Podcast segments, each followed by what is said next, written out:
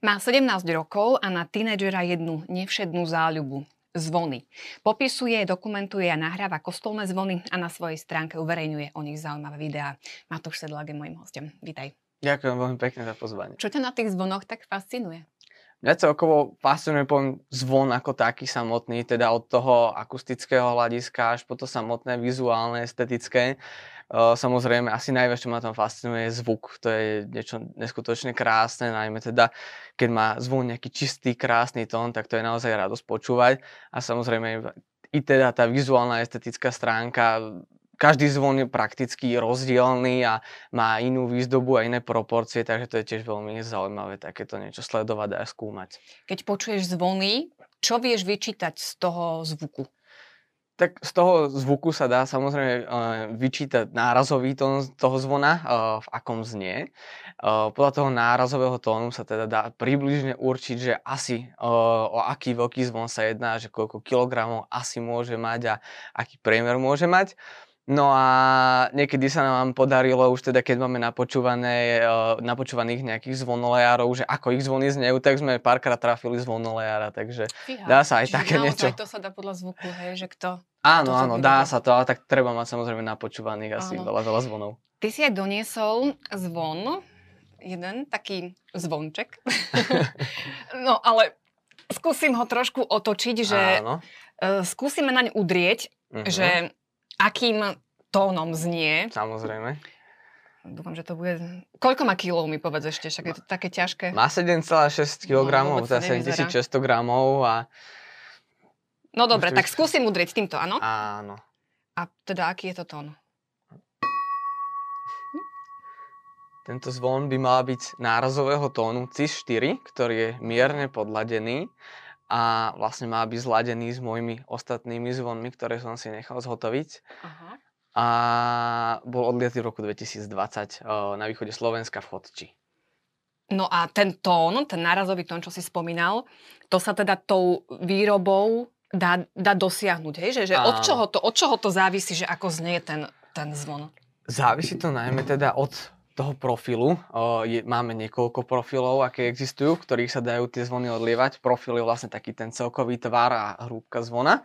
A to, tieto profily sa kvázi vypočítavajú rôznymi vzorcami a teda každý zvonleár má svoj unikátny, takéto svoje tajomstvo v úvodzovkách, ktoré si stráži, nakoľko nie je to vôbec jednoduché sa k takému niečomu dostať. A samozrejme teda sú aj nejaké zvony, tzv. karilonové, ktoré sa dávajú do zvonkohier a tie zvony sa znútra zbrusujú na presný tón, že aby neboli ani nadladené, ani, ani podladené. Čiže to aj zabezpečuje, že keď um, máme, neviem, ako sa to, súbor zvonov, alebo ako, ako sa nazýva. Zvuk, dajme tomu. Že vlastne tie, tie zvony ladia, hej? Áno, áno, do, do, do seba, že?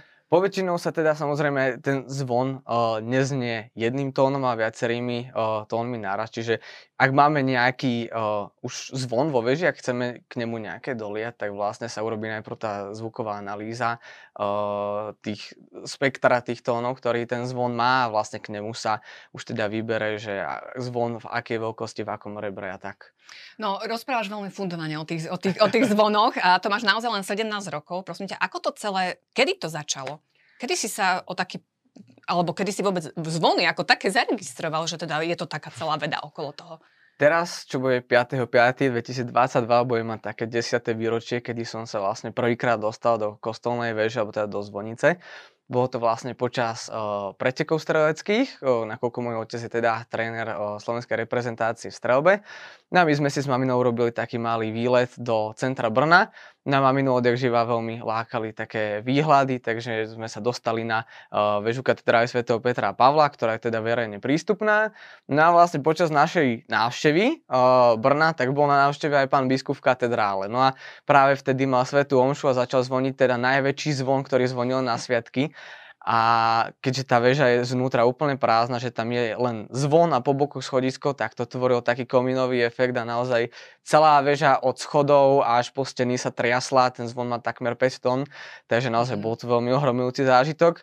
No a mamina si myslela, že to veľmi vzbudí také, že sa toho budem báť, že už tam nebudem chcieť chodiť, že sa toho bojím. No práve naopak mňa to začalo fascinovať, že čo to je, prečo to je, vlastne čo sa tam deje a prakticky všetky tie ostatné aspekty a to som sa začal pomaly zisťovať. Postupne aj teda moja babička, keďže sa pozná, poznala s miestnym kostolníkom, tak ma dostala aj k miestnym zvonom v jednej dedine, potom aj moja teta ma dostala k jedným zvonom, takže tam sa to tak prehlbovalo, aj keď teda boli to veľmi také, také adrenalinové zážitky pre mňa, neviem, 9-8 ročného, keď som stal pred niekoľko 100 kilovým zvonom a ešte, že som zvedomý, že to bude predo mnou zvoniť, že sa to bude hýbať, ale vravím, tam, tam som tak k tomu naj, najviac nejak prirastal aj prostredníctvom týchto zážitkov, ale hovorím aj prostredníctvom internetu samozrejme. Náuka o zvonoch sa nazýva kampanológia.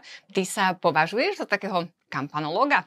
Možno povedať, že taký amatérsky kampanolog. Asi nemám ešte všetky také uh, znalosti, ktoré asi študovaný kampanolog má, ale, ale dúfam, že raz tento titul dosiahnem. No a ako je to s kampanologmi na Slovensku teda? Na Slovensku máme v súčasnosti jedného takého hlavného kampanológa, uh, volá sa Juraj Gembický, je z Košíc, teda s ním aj sa snažíme nejak užšie spolupracovať, keď potrebujeme nejaké niečo poradiť, čo sa týka histórie alebo prekladov latinsky, tak je vždy veľmi nápomocný a teda snaží sa nás podporovať. Čiže v súčasnosti na Slovensku máme takto jedného kampanológa. No a cez tie videá, ktoré napríklad robíš, sa teda zrejme asi snažíš trošku tak spopularizovať a vôbec dať do povedomia túto vedu o zvonoch. E, čo tam všetko nejako rozoberáš, alebo čo, čo to vôbec e, všetko obnáša? Prostredníctvom týchto videí snažím priblížiť e, zvony danej obce alebo kostola miestnym, alebo či už farníkom, alebo občanom. Moje každé video vlastne obnáša na začiatku samozrejme úvodnú fotku kostola, potom každý zvon je odprezentovaný samostatne a všetky zvony sú potom teda z dohromady, že ešte ako harmonizujú. A, a vlastne v popise videa vždy teda uvádzam nejaké technické údaje alebo prakticky nejaké taký, nazvem to, že výcud z tej dokumentácie, ktorú robievam, približná hmotnosť, priemer, komu je zvon zasvetený, v akom tóne znie, kedy bol odliatý, kde a kto ho odlial. No a vlastne potom ešte zvony dokumentujem, zhotovujem teda dokumentačné práce a to teda obnáša uh, väčší, väčšie množstvo času. To vlastne znamená, že ja ten zvon kompletne nafotím, kompletne ho pomerám, výšku, šírku, ornamenty, prakticky všetko, čo sa dá na tom zvone zmerať, tak zmerám. Na následne z tohto teda robím tie dokumentačné práce, kde tie jednotlivé zvony popíšem a teda snažím sa vždy popísať aj o, históriu tých zvonov, zachytiť aj nejaké miestne povery, legendy o tých zvonoch a zapísať aj vlastne také tradícia, zvyky, ktoré oni majú s tými zvonami. Mm-hmm. Čiže teda každý, každý ten zvon ukrýva v sebe nejaký príbeh, nejakú tú históriu, ktorý zvon ťa tak nejako najviac oslovil? Mňa najviac oslovil, hovorím, asi príbeh zvonov v Stupave, kde vlastne uh, zvony boli ostavené počas požiaru veže, takedy tesne po druhej svetovej vojne a dali si kvázi z tých pozostatkov preliať na nové. Hej. Prakticky to, čo sa rozstavilo, ten bronz, čo ostal, tak dali z toho odliať nové v Trnave.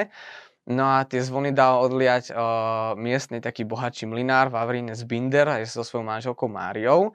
A kvázi tie zvony sa volajú, že Vavri, Svetý Vavrinec, Svetý Jozef a uh, Panna Mária. No a kvázi tie, na, na tom najväčšom zvone, na tej Panne Márii je napísané, že tieto zvony daroval Vavrinec Binder so svojou manželkou Máriou ako prozbu o ochranu céry uh, Františky.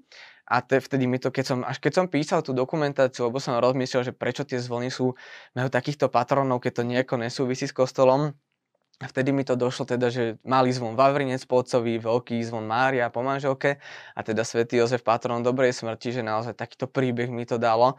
A som sa potom skontaktoval aj s jedným takým stupavským historikom a mi dokonca aj kvázi povedal koniec tohto príbehu, že ich prosba bola vyslyšaná a dokonca aj tá dcera dodnes žije, takže to je tiež taký veľmi silný príbeh.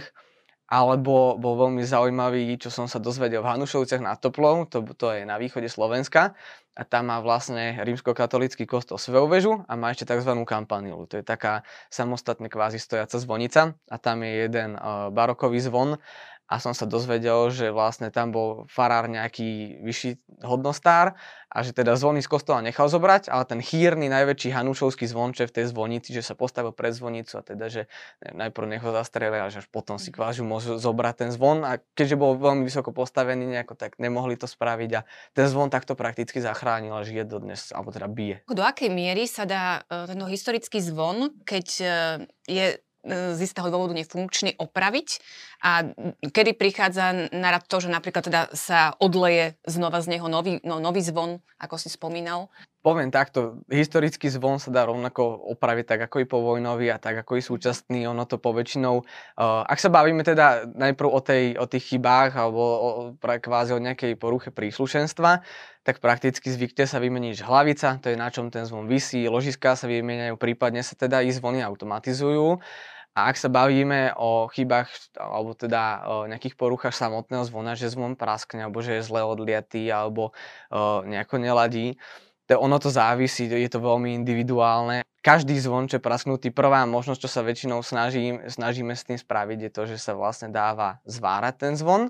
Celý zvon sa nahraje na určitú teplotu, potom sa vlastne zvarí a pomal, pomaličky chladne vlastne takéto zváranie robí iba veľmi málo firiem v Európe, nakoľko sa teda jedná taký špeciálny úkon. No a ak zvon je teda naozaj nejak veľmi zničený, no ak sa jedná o nejaký historický, tak samozrejme je najlepšie niekde zachovať a vystaviť ho ako nejakú pamiatku. A pokiaľ sa teda jedná naozaj o nejaký, dajme tomu, novší alebo nejaký zvon, ktorý nemá až takú historickú o, hodnotu, tak sa zvykne aj prelievať. Mhm. Ale po väčšinu je samozrejme viacej zaužívaná tá varianta toho zvárania, nakoľko teda o, je to finančne veľmi náročné, ale určite nie je tak ako celý zvon odliad na novo. Mhm.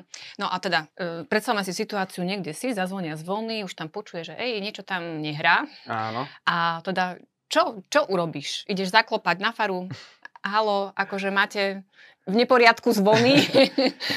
Nie, ono to závisí uh, najmä od toho, že kam idem skôr zvoniť. Hoci môžu byť zvony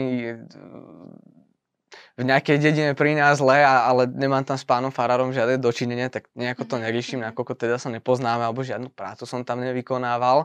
Ale ak je to nejaké konkrétne miesto, kde sa dohodnem s kňazom, kde teda vlastne mu zdokumentujem a nahrám zvony, tak mu teda popri tom ukážem, že toto tu asi nie je dobre, že toto by bolo lepšie takto a že toto odporúčam takto prerobiť a tak mu vlastne ukážem nejakú takú cestu, ako tie zvony môžu mať lepší akustický výstup, ako môžu o mnoho lepšie vyznieť.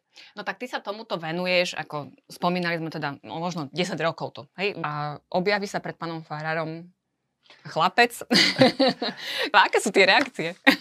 tak teraz už je to o niečo také, že už to berú, nie ako samozrejme, ale berú to také, že je normálne, ale skôr to bolo iné v takom ránejšom veku, keď mhm. som došiel 12-13 ročný chalan za pánom Farárom, s ktorým som si predtým písal čisto len mailom a snažil som sa teda nejak tak ako, nazvem, že dospelejšie komunikovať a teraz pán Farár čaká nejakého 20-ročného chalana a je tam nejaký 12-ročný, tak vždycky tak pozeral, že kde je ten, s ktorým si písal, že to som ja a vždycky som tak ukázal, že tak vzadu je otec, že ten ide so mnou a že tak, tak, tak je dobre.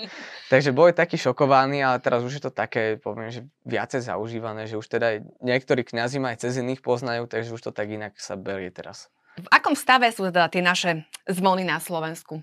Čo je taká tvoja vízia? Čo, čo by sme mali robiť s tými zvonmi? Ten stav tých zvonov je na rôznych miestach veľmi individuálny, takže naozaj ťažko to tak celkovo posúdiť, ale poviem, že sme asi taký nejaký zlatý stred, že nie sme ani najhoršie na tom, ale tiež nie je to úplne ideálne, že by to mohlo byť lepšie.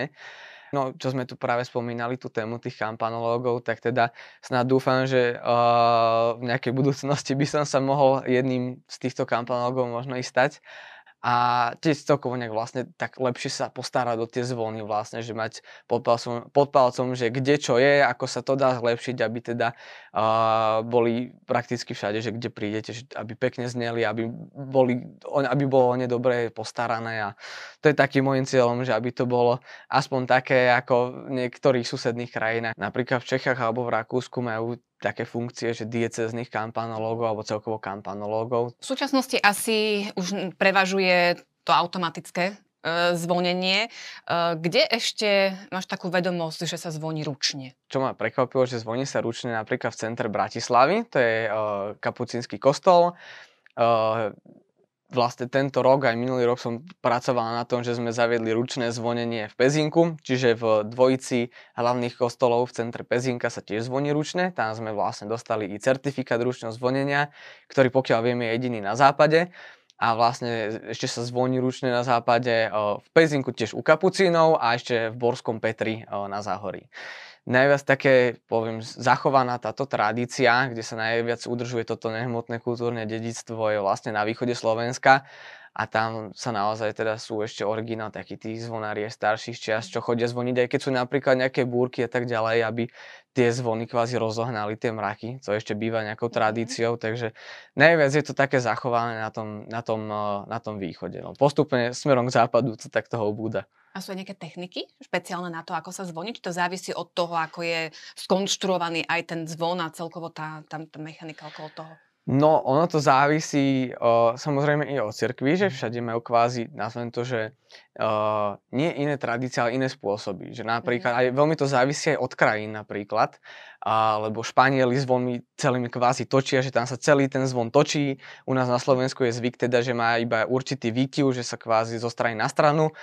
A napríklad pravoslávni vy, majú zvony umiestnené staticky a iba čisto srdcami sa na to vyťukáva melódia, čiže ono to závisí, teda i šťastie od cirkvi a samozrejme i od oblasti, že uh, niekde, kde sú navyknutí, že sa zvoní, myslím si, že veľký zvon zvoní stále a na ne, iba počas toho, jak zvoní veľký, vyťukávajú rytmy na iné zvony a závisí toho aj veľmi od tých obcí, že niekde majú že pohrebné zvonenie sa tzv. podtrha, že vymyslím si na každú stranu dá uh, ten umieračík dve rany alebo naozaj hociaké kombinácie. Je, je to veľmi individuálne, no. záleží to od kraja. A teraz e, zvonár sa postaví k zvonu Áno. a vie, čo má robiť? Uh, tak ono sa to predáva väčšinou z generácie na generáciu, alebo teda kostolník väčšinou zvykne buď niekoho zaučať, alebo sú tam teda nejakí mladší, ktorí sa zaučajú a tí zaučajú ďalších a tak ďalej. Čiže ak je to niekto, kto prvýkrát stojí pri zvone, tak asi nevie, že čo, že čo s tým, ale takí, čo to majú už aj napočúvané a teda už majú s tým aj nejaké uh, skúsenosti, či už od tých predošlých zvonárov alebo podobne, tak teda vedie, že čo s tým. A ty zrejme teda počuješ, či je to ručné zvonenie, či je to teda automatické zvonenie. Áno, je to počuť. Najmä tá ruka človeka je o mnoho citlivejšia na ten zvon. Naozaj, že ten, Uh, tá automatika, no je to predsa elektronika a nie vždy to vie úplne rozlíšiť, že, také, že čo je ideálne pre ten zvon, že niekedy to naozaj nejak trhne do jednej strany alebo nejak príliš prúdko zabrzdí. Ono je vlastne ručným zvonením sa celkovo ten zvon menej opotrebováva, keďže teda ten zvonár vie kedy pridať, kedy ubrať. Mm-hmm vlastne akou silou asi, na čo vlastne tie motory poväčšinou zvyknú ťahať. Uh, samozrejme, vedia si to aj rozhýbať, vedia to aj zastaviť, aj vlastne kedy potiahnuť, ale je to také strojené. A hlavne je tam rozdiel aj v tom, že teda máte tam tie sprievodné, tie rušivé zvuky toho pohnu, že počujete častokrát, jak sa ten zvon rozhýbava a aj v niektorých kostoloch, čo už poznám, že je tam také staršie vybavenie, tak keď už počujem uh, škrípanie a hrkanie nejakých uh, reťazí, tak viem, že o 20 sekúnd udrie ten zvon. Takže myslím si, že je to mnoho teda preznivejšie, najmä z toho akustického hľadiska, ale aj z toho hľadiska vlastne toho zachovania toho zvona. Ty si typ človeka, ktorého zvuk zvona fascinuje.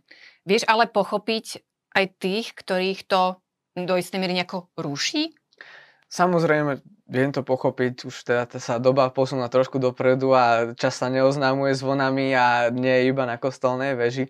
Samozrejme, viem to pochopiť, aj to rešpektujem, že nie každého teda to musí Vieš, lebo niektorí ráno, o 6 ráno, keď ich budí zvon. Áno, samozrejme to chápem, zrejme že to je asi, Zrejme teba, keď takto zobudí ráno zvon, tak je to také e, krásne prebudenie.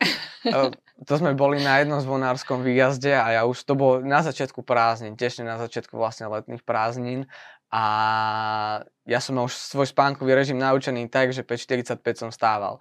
Tak som vstal 5.45, otvoril som okno a počul som, jak zvonia rannú, ranné zvonenie, tak, tak som sa potešil, že to je prvá vec, čo počujem hneď, uh, hneď po zobudení, ale verím, uh, že niekoho, koho toto doslovne zobudí, tak to asi nie je moc príjemné, ale Samozrejme, 100 ľudí, no 100 chutí. Hm, ale je to asi aj o tom, že možno ako vnímame. Hej? Áno, ten, samozrejme. A možno ako tomu rozumieme a, a čo, čo, čo za tým vidíme. Samozrejme. Myslím to je si, zrejme aj úloha tých kampanológov, aby to trošku takú osvetu tomu robili. Myslím si, že aj, že aj samozrejme i to k tomu patrí, že aj teda nejaké prednášky zvyknú mať a podobne ale aj zo svojich skúseností, keď som mal, mal aj ja niekde prednášku a som tým ľuďom tak viacej ukázal, že tento zvon sa takto volá, aj som ich tam k tomu zobral, že sa ho chytte a takto to mm. rezonuje. Už potom to bolo úplne iné. Aj napríklad, keď sme zvonili na začiatku v tom pezínku, tam boli zvony dlho pokazané a potom aj mnohí povedali, že to keď zvoní, že to je úplne iný rozmer dá aj celé tej, tej omši, aj pra kvázi celé tej slávnosti, mm-hmm. že úplne tak inak to vyznie. Dokonca, keď tu bol pápež na, na Sviatok 7. Panny Márie, ja som bol ešte s jedným kolegom zvonárom v Šaštíne a sme nezvonili na omšu a sa nás pýtali, že prečo sa nezvonilo, že však to ticho pred omšou, že, to, že to, to, to, to, tak nemá byť, že im to veľmi chýbalo. Takže to sa tak poteším, že, niekto, že aj v dnešnej dobe sa nájdú teda mnohí ľudia, ktorým sa to páči, lebo naozaj to tú atmosféru tak veľmi oživí. Áno. No ty okrem toho, teda, že sa venuješ zvonom, sa venuješ aj organom, si organista. Ako si sa k tomuto dostal? Je to také prepojené trošku s tými zvonmi? Asi áno. Ja som z počiatku, keď sme chodievali, tak tiež sme chodievali teda do kostola a mňa veľmi vždy vlastne od, odjak živa kvázi fascinovala hudba a neviem, tiež párkrát sme sa nejak ocitli na tom chóre a som pozeral, že čo to vlastne, čo, čo to tam je, nejaká veľká skríňa s, s nejakými klincami narazenými spredu a potom zistil, že to sa volá píšťala. A vždy takto vo mne niečo evokoval, keď ten orgán začal hrať tiež nejakú takú veľkú silu, jak tie zvony to má a z počiatku sme chodili tiež po kostoloch, ale nie za zvonami a vždy sme išli dovnútra ja som si pozeral orgán, že ako vyzerá. Mňa to potom už tiež tak fascinovalo, že wow, že také obrovitánske a že asi ako to znie a naozaj tiež to tomu dodáva takú silu tej, tej, tej omši a oni podobne ako tie zvony, oni tie si myslím, že naozaj dodáva to takú úplne inú energiu všetkému. Ty pripravuješ aj jednu publikáciu. Píšem uh, knihu o zvonoch dekadátu Šaštín stráže, kde vlastne v Šaštínskej národnej bazilike máme národný zvon, takže to si myslím, že by bolo že také aj mhm. oživenie samozrejme do tej knihy, už len teda ten dôvod, že aj o tom národnom sa tam niečo človek dozvie, ale hlavne ma aj zaujalo to, že kvázi viete, tam, kde v nejakých mestách určit, pôsobili určití zvonolejári. A prakticky o to, okolo tých miest máte všade kvázi oblasť, že tam pos- v Košiciach pôsobili bratia Buchnerovci, tak všade okolo Košicu mm-hmm. iba Buchnerovské zvony. V Trnave Fischerovci, tak prakticky všade sú Fischerovci. A práve ten Šaštín stráž je tak na pomedzi Čech a Slovenska, že tam je prakticky v každom kostole niečo iné. A to je mhm. práve tým zaujímavé, že tie zvony sa veľmi líšia, nielen teda aj akusticky, ale aj zvonleármi a najmä veľmi sa líšia i výzdobami. Čiže to, je, to si myslím, preto ma aj tento dekanát tak veľmi zaujal. Napríklad je častokrát zaujímavé zistenie, keď nejakým teda miestnym poviem, že hoci ako ste bohatšia fárnosť, aj kostol bol odjak živa bohatší, že napríklad v tej vedľajšej dedine, že majú o mnoho väčšie zvony. Mm-hmm. Že naozaj kostol je naozaj veľmi veľký a v tej nejakom menšom sú niekoľkonásobne väčšie tie zvony, čo je také tiež pre mňa veľkou záhadou. A mnohí samotní veriaci nevedia, aký poklad týmto spôsobom teda majú, majú vo svojej farnosti. Možno ani mnohí kňazi nevedia. Veru, áno, častokrát to nevedia, čo aj ma prekvapilo, že mnoho kňazov vo svojej veži ani nikdy nebolo, takže keď im to referujem prvýkrát, aj tie zvony, že oni sa aj nejako volajú, aj teda majú nejakú v odzokách funkciu, že niek, niek, nejaký je umieráčik z nich a tak ďalej, že poväčšinou zvyknú, že zapnem gombíky a mhm. vlastne robí to už svoje samé. Ale naozaj to im zaujímavé takto odhalovať tie, tie príbehy a posolstva tých zvonov, čo tam zanechali tí naši predkovia. Koľko takto veží máš zmapovaných nejako na Slovensku? Koľko si, koľko si ich navštívil? Mám to spočítané spolu so zahraničím, je to 416 veží. Uh-huh. No ale to musí byť niekedy aj také dobrodružstvo vystúpiť hore na tú vežu, keď si po, po dlhých rokoch uh, sám jediný takto, ktorý ide hore do tej veže. Všeli, čo tam asi ponachádzaš. Raz som takú veľmi výstižnú reakciu na toto zažil. To som prišiel po sme boli dohodnutí, že do zakristie si prídem po kľúč a pôjdem si tam robiť svoje. A prišiel som teda do zakristie a tak som sa bavil s kostolníkom a že kam to teda chceš ísť, hovorím do veže. Teraz celá zakristia stichla, otočili sa na mňa, že do veže, však tam 15 rokov nikto nebol. Hovorím, tak vidíte, budem prvý, vám tam vymetem pavučiny aspoň. Aj keď sme čistili napríklad tie veže v Pezinku, tak tam boli nejakí holuby zaseknutí, keď vlastne oni vletia dovnútra a nevedia ako mm-hmm. von, tak som si dal rukavice a v rukách som živých holubov vynášal, von som ich púšťal. Takže ja už som tak zvyknutý a pre mňa je to také dobrodružstvo každá väža. Alebo pra, práve aj to je pre mňa takým tým lákadlom na to, že nikdy neviem, čo v tej veži. Každá väža je veľmi unikátna, aj prístupovo, aj z hľadiska zvonov, aj z hľadiska histórie, prakticky všetkého. Matúš, ti veľmi pekne ďakujem, bolo to veľmi zaujímavé roz, e, rozprávanie. Uh, ja som sa dozvedela veľa nového. Verím teda, že aj na, naši diváci. Držím ti palce.